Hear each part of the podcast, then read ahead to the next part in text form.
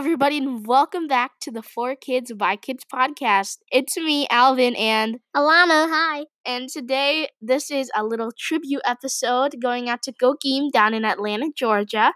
We're going to be reading to you guys um, some poems, uh, some birthday poems. If you have a birthday coming up and you want us to shout out your name, email us at alvin and alana at gmail.com, also linked in the description. So let's get to the poems. Hi guys, it's me, Alana, and now we're gonna get right into the poems. And this one is called Another Year. And another birthday, another year. May you have problems that disappear. May you have health and a bit of wealth. May you share with those who care. May the coming year be one of good cheer.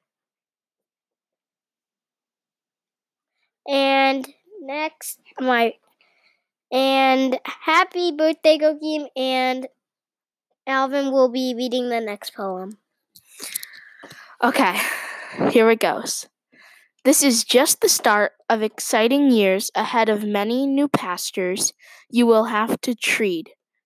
Crazy and awesome memories, surprises and twists await as you tick things off your bucket list. Happy birthday.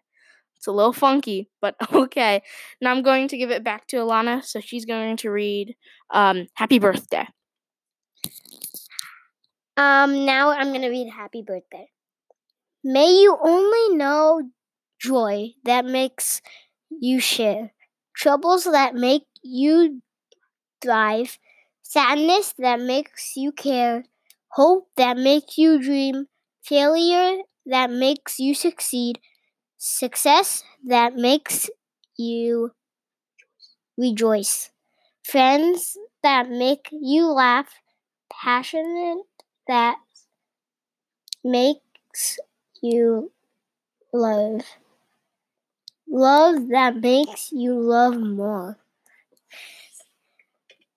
Okay, now we're gonna sing happy birthday. Three, two, one. Happy birthday to you.